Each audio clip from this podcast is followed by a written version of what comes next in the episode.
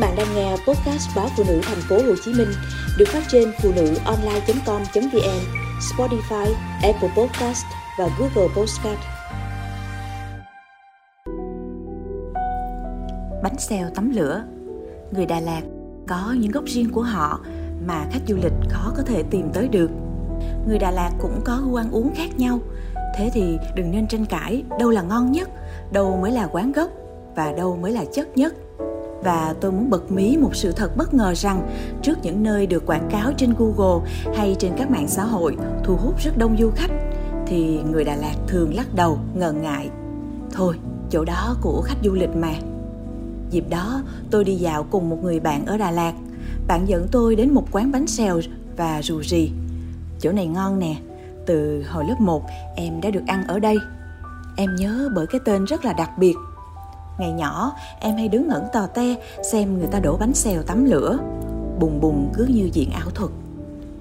Và đương nhiên, bánh phải ngon đặc biệt thì em mới nhớ tới giờ. May quá, quán vẫn còn mở bán. Bánh xèo tắm lửa chỉ là tên gọi ngẫu hứng, không phải là tên gọi chính thức của một quán nằm đối diện chùa Trúc Lâm. Và quả thật tại đây, tôi đã được tận mắt chứng kiến trình độ đổ bánh xèo thượng thừa của người thợ làm bánh. Củi lửa cứ bập bùng rực cháy trên những khay đổ bánh. Người thợ lành nghề gây ấn tượng mạnh với những thao tác điêu luyện trong từng công đoạn. Xoay vần với nào là dầu mỡ sôi reo, nào là bột, nào thịt, tôm, rau, giá mà vẫn luôn ăn ý nhịp nhàng. Ngay giữa ngọn lửa than đỏ hừng hực, trực chờ bung sức nóng để tắm trọn, làm chín thơm những chiếc bánh là những tiếng xèo xèo nghe thật vui tai, lẫn trong tiếng tí tách của than củi đang cháy. Bảo sao bạn tôi không hiếu kỳ trước màn trình diễn này từ tấm bé. Người thợ đổ bánh chẳng ngơi tay, điều khiển một lúc 6-7 khay bánh mà vẫn đâu ra đấy. Bánh ra lò khi đã chín tới, nóng hổi, thơm lựng, gọi mời hấp dẫn. Và còn hấp dẫn hơn khi thực khách cứ thế ngồi chụm đầu cùng thưởng thức theo kiểu nóng hổi vừa thổi vừa ăn, đến khi no nê, đã bụng. Chưa hết, bánh xèo tắm lửa lại tiếp tục ghi điểm vì còn quyện hơn nhờ rau sống tươi ngọt lành từ chính vùng cao nguyên này. Để gói ghém miếng bánh và chấm với nước mắm độc quyền, có thả thêm những sợi đu đủ muối chua thái sợi.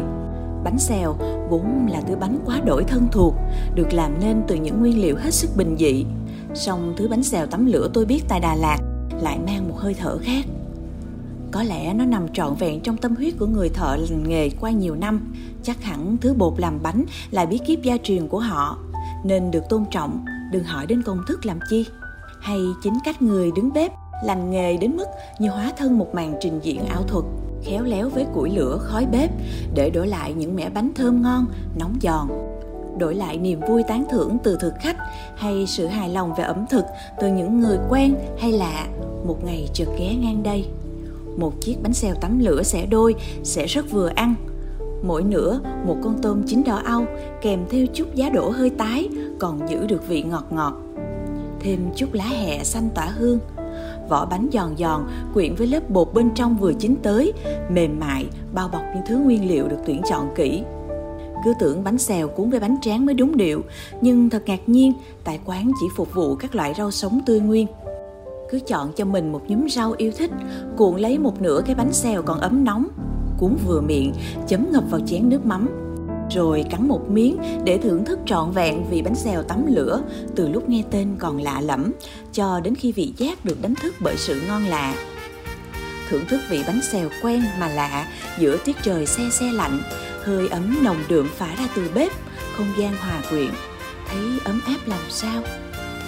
Món ăn quen mà lạ này bất chợt trở thành thứ hương vị gây nhớ, không chỉ bởi vị giác mà còn bởi những giác quan cộng hưởng khác.